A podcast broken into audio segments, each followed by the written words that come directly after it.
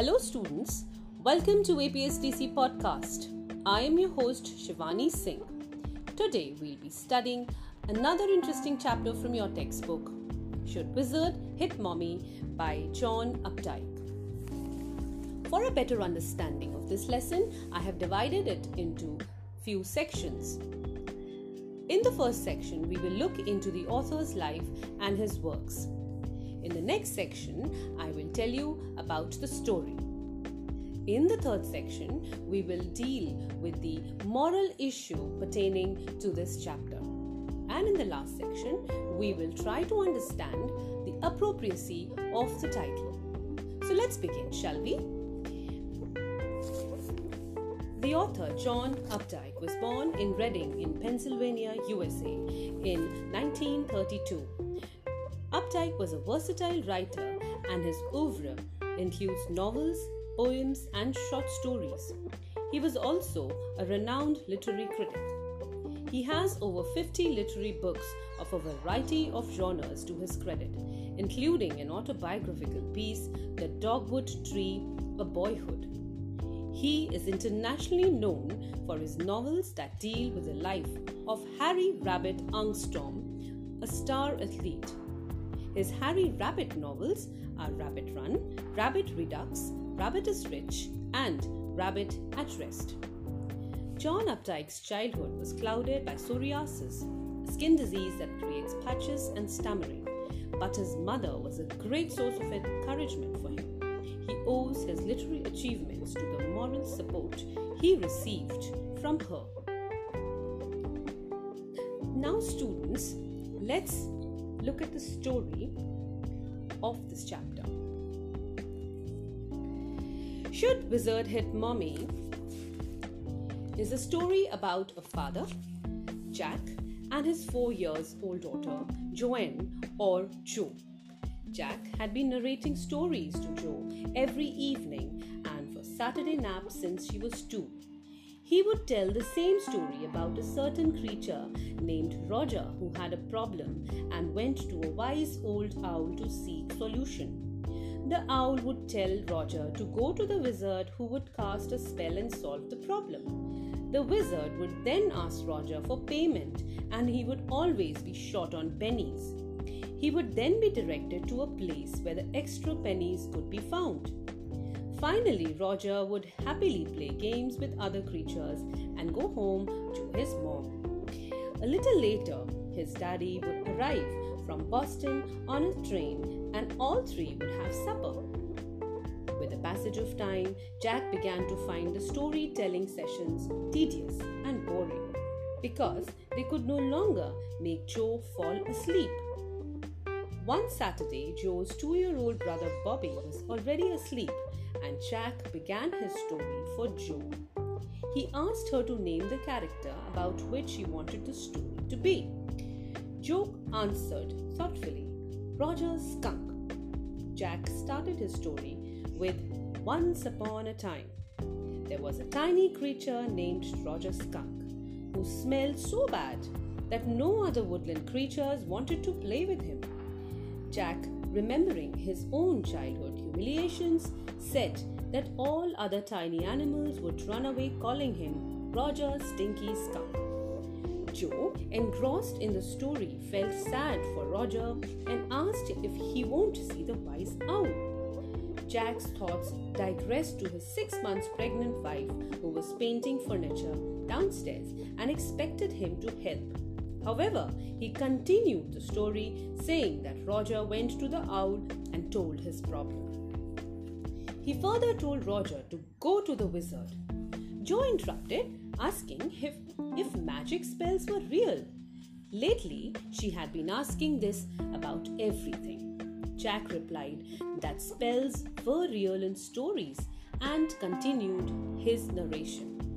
Roger reached the wizard's house and told the problem. The wizard found a magic wand from the heap of his magic stuff and asked Roger what he wanted to smell like.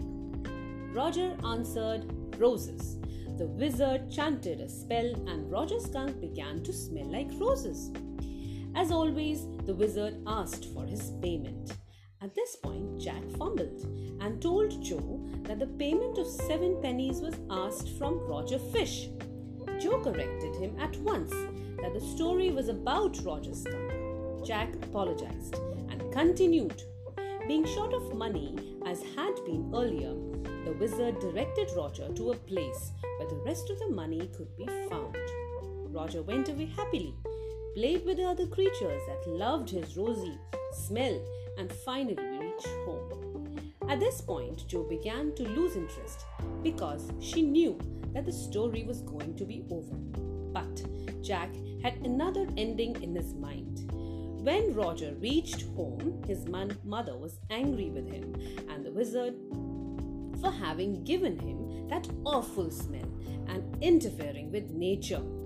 She took him back to the wizard, hit the wizard on its head. The wizard changed the smell right away. Jo was utterly shocked at this completely unforeseen part of the story. She wanted the wizard to hit the mother back and not to change the smell. The father and daughter began to argue. Jack protested that since he was telling the story, only he would decide its events. So, Roger and mother got back home. Daddy came too, all ate supper, and mother patted and hugged her baby skunk to bed, happy that he finally smelt like he should. Eventually, the other creatures accepted Roger along with his foul smell. The ending disappointed Jo. She was angry with the skunk's mother. She asked Jack to change the ending the following day, where the wizard would hit the mummy. Jack wanted his daughter to learn that being natural was not shameful, but the small child of four could not accept the maltreatment meted out to the powerful wizard. Even after listening to the story, Jo would not sleep and Jack threatened to spank her. His wife, who had been waiting downstairs for him, taunted Jack for the unusually long story. Jack felt caught in an ugly middle position. He was stuck between the mundane jobs of housekeeping and putting his little daughter to sleep. That brings us to the end of the summary of the chapter. Let's move on to the moral question which this chapter raises, students. Although Should Wizard Hit Mommy reads like a typical bedtime story that elders tell little children, it does raise a moral question.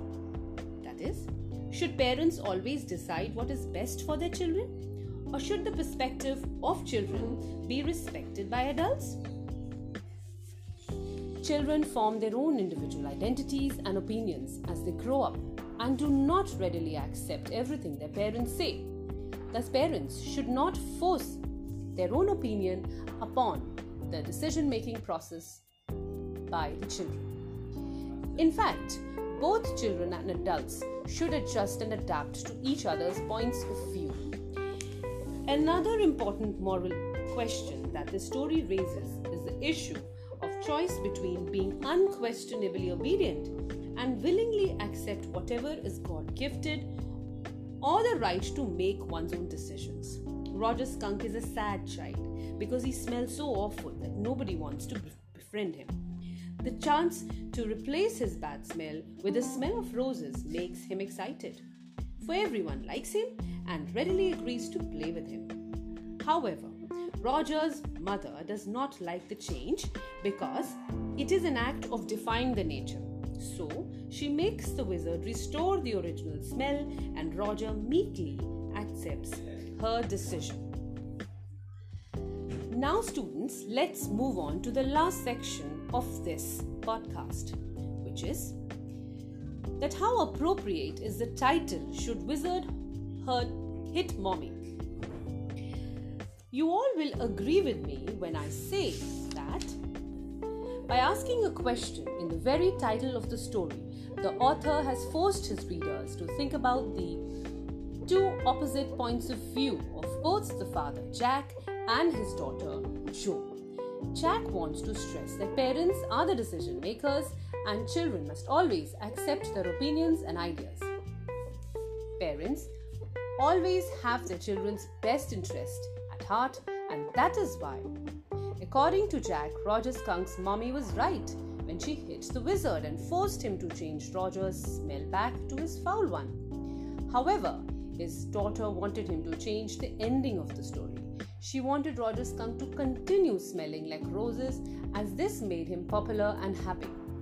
All the other little animals played with him and he did not have to feel lonely again. The author wants every reader to decide for himself whether he or she agrees with Jack or with Jo, thereby making the title an apt one. Well, students, this brings us to the end of the podcast. Thank you.